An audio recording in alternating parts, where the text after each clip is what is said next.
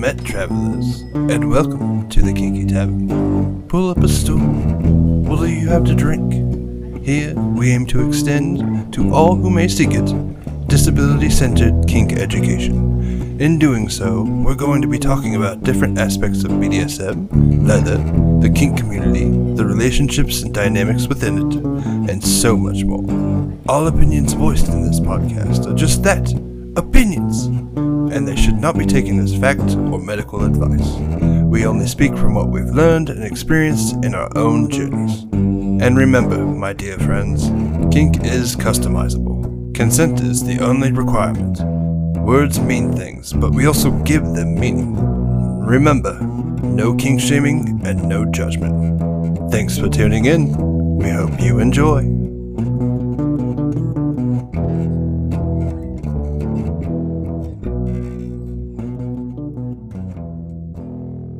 If you would like to stay in the loop and connect with us beyond the podcast, be sure to follow us on our social media. Yes, we love engaging with our community and sharing a bit more about us and our lives and having some delightful conversations.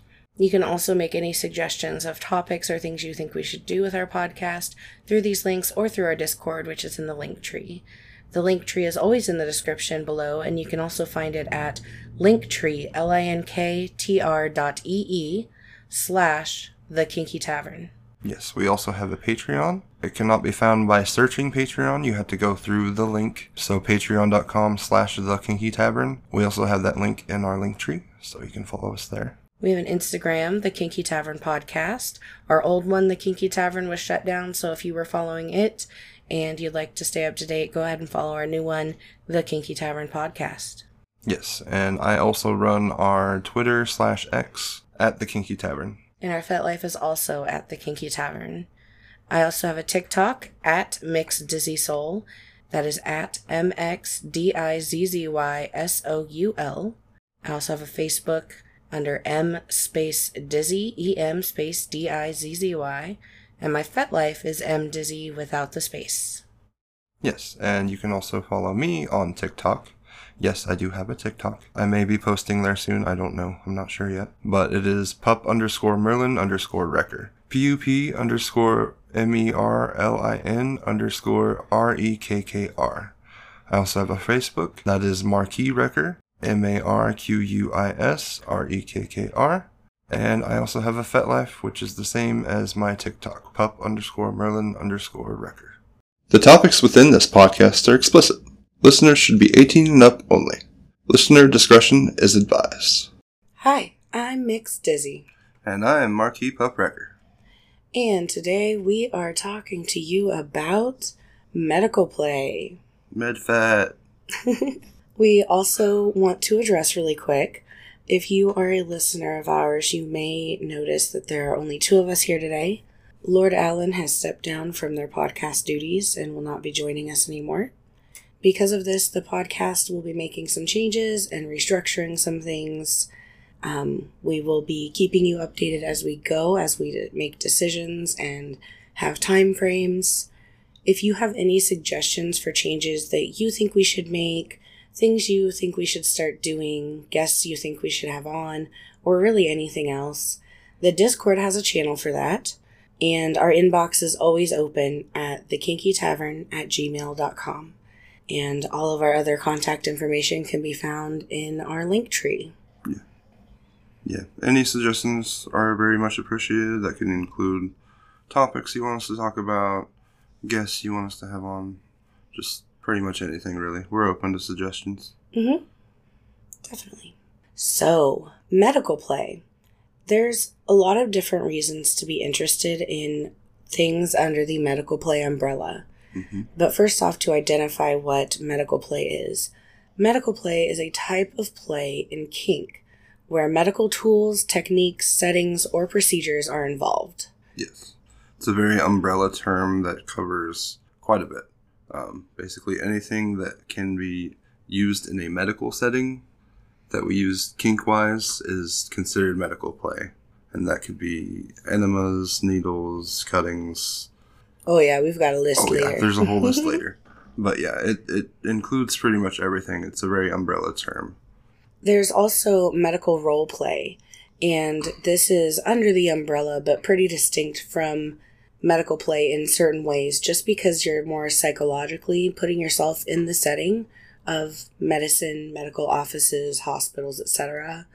So it's a type of role play in kink and BDSM in which scene partners will take on roles that are often seen within medical settings, such as doctor, nurse, patient. A lot of these scenarios include a power exchange or a power imbalance, which lends itself to that DS aspect. Mm-hmm. Yeah, so we technically do medical play, but we don't really include like the the role play aspect of it Mm-hmm. in our play.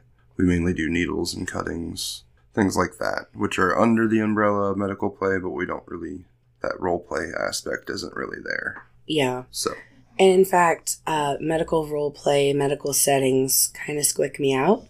I'm chronically ill, and it's not a fun time for me at the doctor's.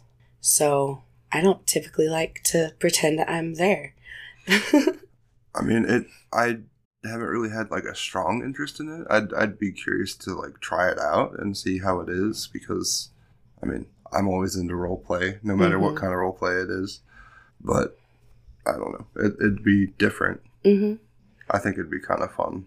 But I know you have a lot of stuff around it, and I don't want to put that on you because You can play with somebody else that way, baby. no, I know. but the, I mean the the we're not going to go into the whole doctors being issues thing because Yeah, that's no. already a thing. So So, interest in medical play can span from the fairly common spicing up your sex life with an Amazon nurse costume, or even all the way to medical fetishism involving very specific skill, preparation, props, etc. Mhm. So, some people just enjoy the simple, familiar power structure. There are people who, there are even people who are chronically ill and disabled who enjoy putting themselves in that position. Uh, there's a vulnerability to being a patient, there's a power to being a doctor or a nurse.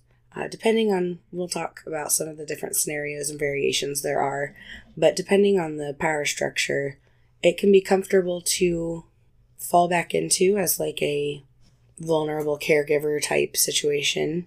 Um, or it can also be, I don't know, there's a thousand different reasons that someone could be interested in that power structure. yeah, and it could also go both ways as well. Like you as the patient could be taking advantage of the doctor or Oh, yeah. the nurse or whatever. Mm-hmm. And there's a lot of different ways that it can be done and gone about. Basically, Definitely. it's just that setting. Like there is some kind of authority figure, so there is a power exchange, no matter how you look at it. Mm-hmm. and the whole ethics issue makes it kind of taboo and kinky. Yeah, So, definitely. Uh, some people enjoy the aesthetics of medical props, environments, or costumes. I'm sure that many people across, you know, our listeners know that there are people that really like dressing up as doctors or nurses or uh, in scrubs or even like the academia type, therapist type, you know, look mhm. and power structure play. Uh, that that all kind of falls into that. Some people really enjoy the settings of it. There's lots of dungeons that have medical themed rooms, medically Oh, themed yeah. rooms. that's a very common one. hmm And it's, I mean, they do that because it's mainly reserved for like sharps play, but it can also, it's themed around medical because, I mean, medical equipment is easier to clean. It's designed to be disposable. It's Yeah. designed to lend itself to. Um, I don't want to say sterility because we have learned that sterile is not, you know, truly unless you're in a sterile environment. Once something's out of its sterile packaging, it's no longer sterile.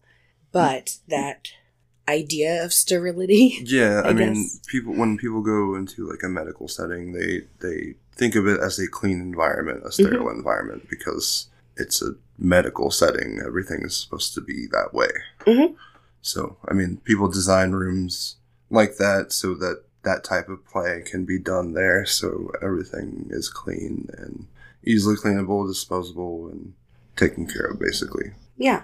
And I mean, there's just the idea that some types of medical equipment is useful to our play, such as mm-hmm. needle play. Yeah. My needle kink has nothing to do with medicine, but medicine has created disposable, single use, sterilized in package, but of course, once in environment, not as sterile. But yeah, that they're like the easiest and cleanest to use in a kink environment. But yeah, you like doing needles because you like to see me real spacey. I like needles for a lot of reasons. There's a Mhm. few different uh, pieces of medical equipment, medical play that I like. So we'll have to talk about that here in just a little bit. But yeah, I mean, some people don't like, like me, like something under the umbrella of medical play, such as needle play, but don't like the medical environment, the medical Mhm. feel. Yeah, because of the association with the bad experiences you've had with doctors and how being in a doctor's office can be very dehumanizing and like they're you're just there to get something from the doctor basically and that's all they treat it as. There's no good bedside manner or anything to it a lot of times. There's, uh, we're not even going to talk about why I have problems with doctors. No. We're not going to go there. no, I'm just But saying it's a very some- common thing. Some people can like the dehumanization in a scene that medical role play, medical power structures give. Being stripped naked and given a paper gown, which is tied together with little strings, and it never quite covers you upright, and sometimes the strings break, and you're being poked and prodded and probed, and having intrusive and intimate questions lobbed at you left and right, with less than empathetic reactions to the answers. Some people enjoy playing with that. hmm Some people are terrified of that and don't want to experience that outside of necessity. And that's fair. Both are valid. Yeah. The whole aspect of being like an object or subject, basically, to be determined or examined is very appealing to some people. Yeah. And typically, the power in the scene, the dominant role, is in the person who's playing the medical professional. Because in medical settings, generally speaking, the medical professional is the one with the power, the knowledge, hmm the tools, and the licensure to prove as such. The patient is also often vulnerable, having accrued an injury or an illness, which brings them into the doctor's office to begin with, and at the mercy of the medical professional, having to trust what they are saying is accurate and what's best for them. Giving up that power and trust can feel good to some people. Mhm. Being that vulnerable can feel good for some people. So, here are some of those variations we've been teasing throughout the episode. Of course, we have the nurse and doctor, and this can be done in a variety of different ways. Of course, the nurse can be the sexy, seductive nurse that's trying to seduce the doctor and get him in trouble and or it could be that the doctor is in charge of the nurse and is either mean or trying to seduce her you know um, the power structure could lie in either one of them in that one Yeah. And it could be either way if, if you have like a nurse and a patient or a doctor and a patient as well. The doctor could have the power or the patient could be could have the power in trying to do seduce the doctor into doing what they want. Mhm. You also have candy striper. That's an old term. that is an old term it's a very old term. i don't even know if they really exist They- anymore I don't think they but i think it's a pretty common kink No, yeah. Um, so do we actually know what a candy striper like? Do you know what a candy striper actually did? Candy stripers were kind of like volunteers that just helped and kind of did the caregiving tasks Mm. that you know the nurses kind of the ones that the nurses could pawn off to them Ah, um, most hospitals do not have candy strippers anymore. Candy strippers this says candy strippers. Candy strippers were just volunteers and now hospitals just call them volunteers. I feel like the difference is that the the timing in which candy strippers existed young women specifically young ladies teenagers young adult women hmm were highly disenfranchised and sexualized at the same time, especially in these caregiving type situations. yeah. And they often volunteered um, out of the goodness of their heart or out of like social pressure or social benefit, I guess I should say. And so that young cutesy like like the idea of kind of a girl scout going to a nursing home and Mhm. taking care of or like you know reading with somebody or you know helping them cut up their food it's not like big jobs it's just the little caregiving tasks Yeah, it's like basically a pretty face to kind of help things along and just kind of be there for extra support, but they don't really need to be there. mm-hmm Yeah. yeah and so with candy stripers you could have they were under the direct supervision of nurses most of the time and so that power structure nurse and candy striper could be a bitter old nurse that hates the candy stripers taking all the attention and blah blah blah and so they give them the worst jobs and make them they demean them. Or it could be a candy striper and a patient. The patient you know is trying to seduce the young little candy striper into doing something naughty. Mm-hmm. or it could be a doctor who tries to take advantage of a candy striper or something like that. Typically, because of what we know of a candy striper, they're going to be the disenfranchised one. However, you could flip that. Everything is Oh yeah, customizable in kink, so you could, of course, flip that. yeah, that would be fun. Could be a candy stripper instead. Yeah, candy strippers. We also have things like mad scientist and experiment. I thought that was really fun. Oh yeah, Or like alien and abductee. there you go. getting poked and prodded and probed. If anybody's looking for alien abductee or mad scientist experiment, hey, I'll be your experiment. oh, we also have the veterinarian and pets for those pet players out there. Mhm. So, like I said, I mean, medical medical play can be pretty much all encompassing to any type of play. Almost, it can be under that umbrella. yeah, you can like kind of mix it with other types of play, and there is a lot under the medical play umbrella. hmm So, I think the only thing that I can think of that really doesn't fit under like the medical play aspect would be like something like impact. That's really the only thing I can think of that doesn't fit there. you could still use that. I mean, it can be included in it, yes, but Yeah. like typically impact is not associated with medical play. I've seen people like beat needles out of people. That is true. Sadistic doctor who likes to beat needles out of people. Mm-hmm. It's for science. Let me do my research. or even Dr. Candy Striper. The Candy Striper was caught doing something naughty and has to be punished with corporal punishment. Mm, yes. You know, like Very true. We also have like dentist and patient, which I know that you would enjoy a lot and I, would hate a lot. I I don't know why, but I have a thing for mouths and teeth. So, also, if you're interested in that, hit me up. Stop using the podcast for your sluttery. No, Slut dragon. I mean we have a buffet for a reason. um, I also thought about therapist and client, Mm, and that can be um, really, it's kind of like the, I guess, teacher role play, where it's highly unethical hmm for you to do anything with your therapist. So, the kind of that Freudian element of it's taboo, it's And how does that make you feel? slut dragon. So, on to the things that fall under the umbrella of medical play. A scene will often involve some type of procedural type action being done. So, that could include things like a gynecological or rectal exam. Mm-hmm. Um, this can include things like electrical play. We know that the violet wand originally was it's a quack device. I mean, it was a medical device made to help with certain ailments. It was a cure-all type thing. Mhm. But electrical play is technically included in medical play. Well, and there's also TENS units, Tens units as well. which are still used in pain management and chiropractic. Chiropractory? Chiropractors use them. yes. And then we have needle play and cutting or blood play as well, which we've mentioned before. That's something that we do. Um, things like bandaging, mummification.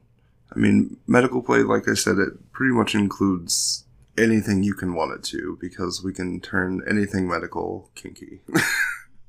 kind of. Yeah. There's also chemical play, and I saw suggestions for this, such as like numbing sprays, Mm, yes. um, specifically. But I feel like chemical play would fall under medical play anyway because it is a reaction in your body. Mm-hmm. Yeah. So, yeah. There's also like stapling. There's medical staples that a lot of people will use. Mhm. A lot of people like to use that with needles and cutting as well, kind of clump those together a little bit. Mm-hmm. There's Pump. also cupping. Cupping and pumping, yes. Um, I like to do fire cupping. Um, it's not really like a medical thing. It's more of a now. It's more of like an alternative practice, but um, it's used basically to help increase blood flow to certain areas, which can be very therapeutic. You Um, can even see like on a lot of if you watch at the Olympics, hmm a lot of swimmers specifically will because they're the ones that have you know not much on you can see cut marks on their backs and they just look like little circular bruises like they were attacked by a octopus Yeah. I mean, it's also cupping is kind of included in like acupressure and like massage as well. So it's kind of along the lines of that, but it can also be used in a medical setting as like a cure to your back aches and an things like that. alternative medical setting An alternative medical setting, yes. yes Um, there's also pumping, so that can include things like lactation and breast pumps yeah breast pumps, can also include genital pumps genital pumps as well. those are I don't know much about pumping, really. Well, I feel like there are medical reasons to pump, or there have been. Pumping began as a medical procedure, I think, in Mhm. certain ways. Yeah. I mean, pumping for like breasts, like lactation, um, pumping is used to relieve pressure on the breast when you're breastfeeding. So that can be a very medical thing if you want it to be. It's kind of become not as medical anymore, but I guess it still is kind of like you're you're putting a pump on on you to help relieve pressure and pain. So there is that medical aspect, and that goes into people with a breastfeeding kink and lactation fetish and things like that. So, of course, there's the breast pumps, which are used in medicine to. Um, I don't know if I'd call it medicine necessarily, but they are a option for people who are breastfeeding and want to pump milk so that they can leave the baby for a little while and someone can feed them milk and um, there's also like you said pumping to relieve sometimes you get like infections in your nipples when you're Mhm. breastfeeding or lactating um, and so you pump to relieve that um, there, there are a lot of reasons that you use a breast pump and some of them are health related so i would say that yeah that's probably medical Yeah. There's also penis pumps are used to treat erectile dysfunction if you have trouble getting an erection um, it can help and doctors will sometimes suggest that Yeah, they do help. I mean, they. It's basically like a big suction tube that you put on your penis, and it Mhm. just makes it really hard and brings a lot of blood and pressure to that area. So there's that, and I guess the same could be used for a vaginal pump. Same idea, basically. Making the suction to bring all that blood and pressure to that area and kind of engorging like the clit and things like that. logically yes i could not find anything on that so everything was about penis pumps because of course it was Sorry. I have heard I have heard of trans men using pumps Mhm. to engorge and enlarge their penis, their Yes. member, whatever they want to call that member of theirs, that piece of theirs. Mhm. Um, there are also, like we said, lots of props and pieces of equipment that are medical, that started out as medical things, and we use them in kink, such as needles and Wartenberg wheels. Needle sharps, Wartenberg wheels. We also have enemas and douches, sounds and speculums, and pretty much all of these were used. I mean, they were medical use at some points. Yeah, and a lot of them and still still are. are. Yeah, sorry. No, I mean not everything still is. I don't believe the Wartenberg wheels are still used in medicine. Yeah, I don't think sounds unless are like alternative. Sounds are not used very much either. I don't think. I don't think so. I think they have other ways to do the things that sounds once did that Yeah. are less invasive. hmm But there's also PPE such as gloves, masks, scrubs, stuff like that. And then like things to give you like the idea of the medical settings such as blood pressure cuffs or medical restraints. You can use a thermometer in your examination and other examination equipment such as lights, magnifiers, those little things they used to look in your nose and ears. hmm And I mean, this can go even further into like setting up a whole room and getting like a not necessarily well, like a hospital bed or some kind of medical table Mhm. or even like the little rolly trays that they have with all they lay out all their like tools and equipment on. Mm-hmm. I mean, it, you can go have as much props as you want to increase the immersiveness of that type of play. Definitely. As with most kinks, there are risks involved. Depending on what you are doing within your medical play scenes, the risks will differ. And there's no way to completely remove risk in many kinky activities. We are at risk sitting right here in our podcast room.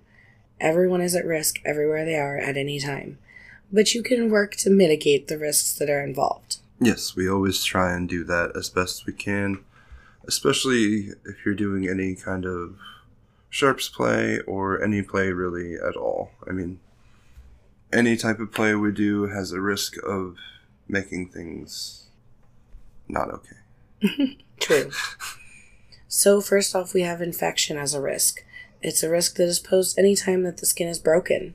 You can mitigate the risk of infection by making sure that you use equipment that is disinfected, has been in a sterilized package, um, and you learn optimal wound care, first aid, and disinfection of surfaces. So, scarring is also a risk that comes with breaking the skin or creating wounds.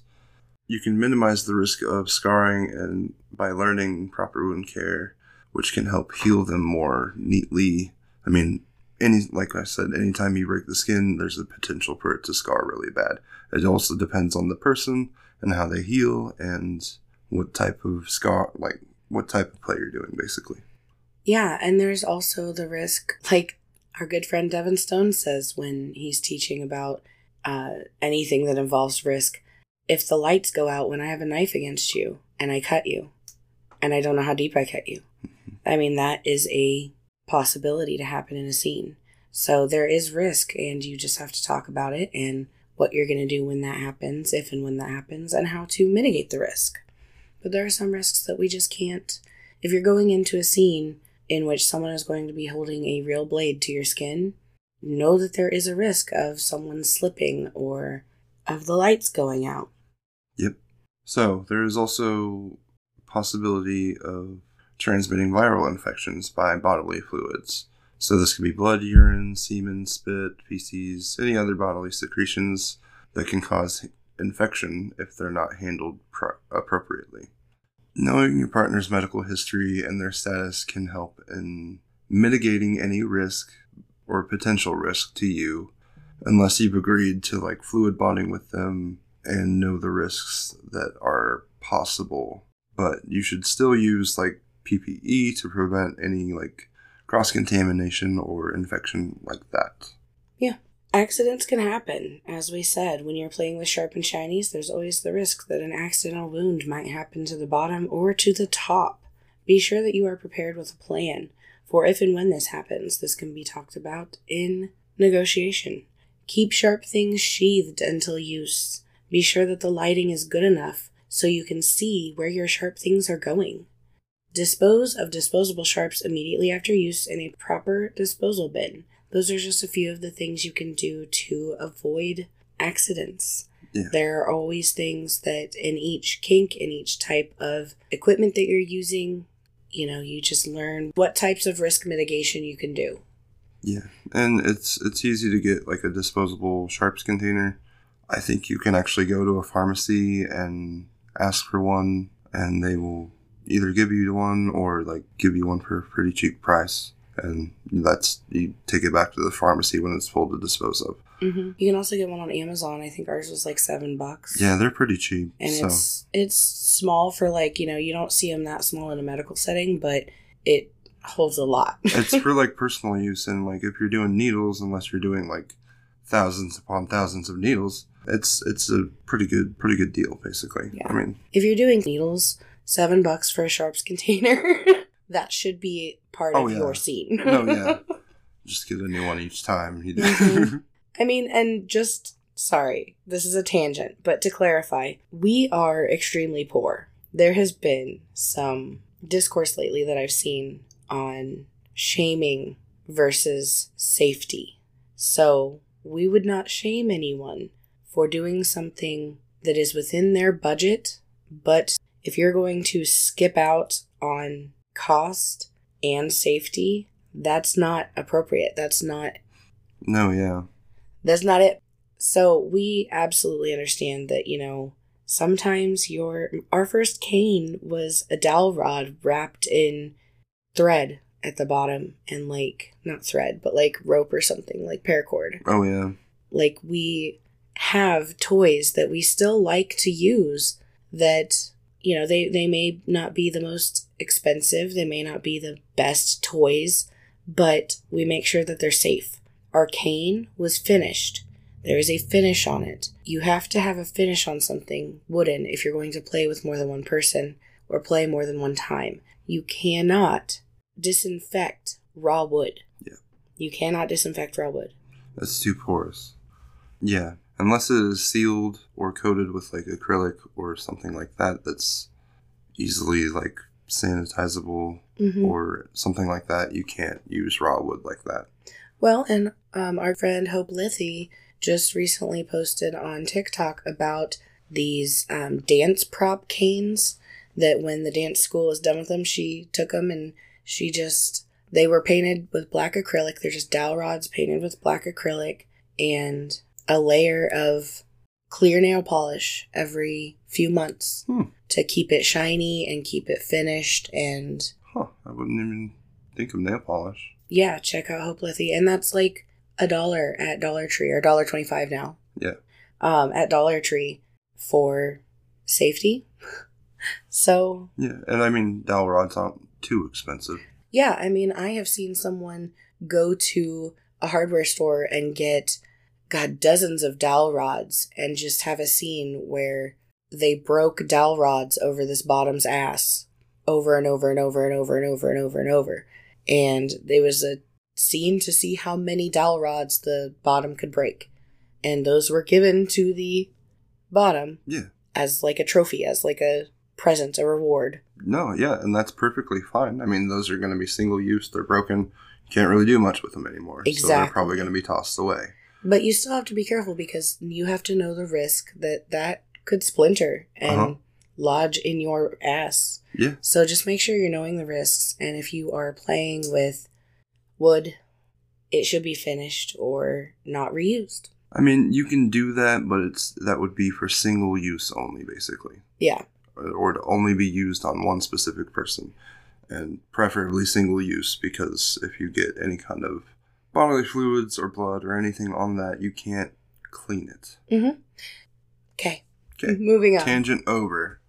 Next tangent. No. So, another thing to be keep in mind with is if you are playing with electricity, it is very important to be trained in how to do so while mitigating the risk and creating a safer scene, as well as being familiar with the equipment you are using and the questions that you need to ask when you're negotiating with your bottom or whoever you're playing with. Definitely. Electricity should never go close to someone's heart, and those with certain conditions may be affected by electricity in a different or even dangerous way, i.e., people with heart conditions or pacemakers or nerve conditions or anything like that. I know M can't do electrical play because of their nerve pain. Hmm It causes them to flare up, and it's worse and just hurts them, hmm and not in a good way. hmm Whereas me, I love electrical play. I think it's fun. I really enjoy it. Um, I've only had to gotten to experience it a couple times, but the tensing of the muscles and everything is just too much for M to be able to deal with. Yeah, well, and it the electricity is traveling through your nerves, and I have No, a nerve yeah. condition, so Yeah, that probably doesn't help. yeah. I mean, I if I do like there was a demo night at a dungeon we went to, and they had electrical there, and I was fucking around with it like all night, and like I remember the next day, my muscles were so sore just from Mhm. like I had it up really high and was messing with it, which I enjoyed. But like the next day, even my muscles were just so sore. Right. So be aware of the risks doing electrical play. Yeah, and be aware of the risks of everything that you're doing. When you- are negotiating medical play, make sure that you are familiar with the activities that you want to do and the equipment and tools you want to use. You're familiar with the risks that are involved in those activities and using those tools or equipment. Um, you should also talk about things like what appeals to you about medical play. Is it certain activities? Is it certain props? Is it the power play? and what level of sensation and or pain are you wanting to experience? Of course negotiating would be a whole other episode in itself but those are just a few tips. Can you think of anything else? If you're interested in medical play, it would probably be best to bring up any if you have any trauma around medical play.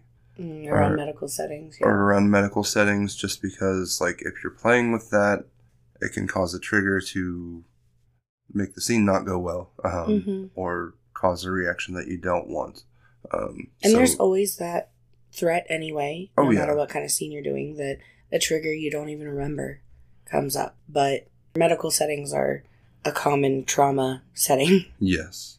Always be sure you're knowing how to use the equipment that you're using, the props that you're using in a way that mitigates risks. Know what that object or prop can do, the best way to handle it, the best way to dispose of it, anything like that. And if you're using any kind of medical equipment specifically, know how to use it. Don't just go buy it and be like, oh, well, I guess I'll figure this out.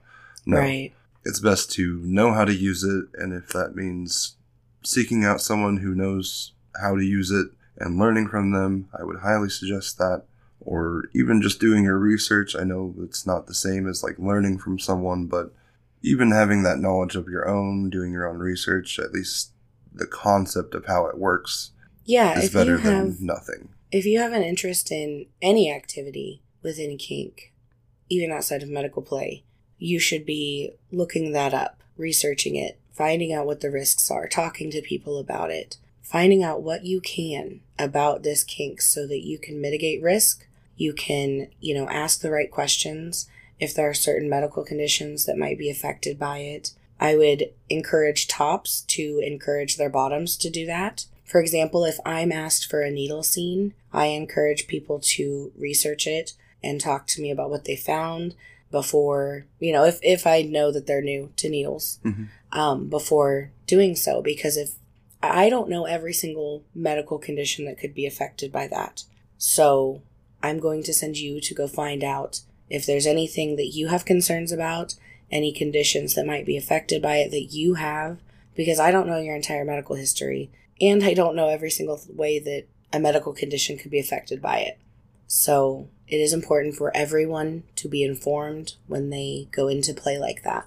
yeah any kind of play Really, yeah. um, like if I were to find someone who was into dental play, for example, I would do my research on how like like the best way to go about that, learning about the different tools used and everything, and I would also advise the bottom or whoever to do their research as well, also to bring to me like why it interests them and what they're wanting to get out of it, so I can kind of tailor my research to what they're looking for and what I should be focusing on, basically, so we can both get what we want out of the experience that we're trying to have. hmm So it's always good to do your research no matter what you're doing. Agreed. All right. I think that is all we've got for medical play. I know that that was kind of the basics. It is a very large umbrella with a lot of different types of play, whether that be the role play or just the sharp and shinies. So it is a pretty broad subject. Again, if you have any suggestions for topics, please let us know. We have a Discord that has a channel specifically for that. That's all in our link tree. You can also email us or message us on pretty much any app. We will get it. And now, Daddy, would you please lead us out with a daddy joke? I always do the daddy joke. I know. You do them good. Uh huh. So good. So, why can't you trust duck doctors? Duck doctors, huh? Yeah. I don't know why. They're all quacks. That was a daddy joke. Yep. I'll be sure to put it on your bill. Fire.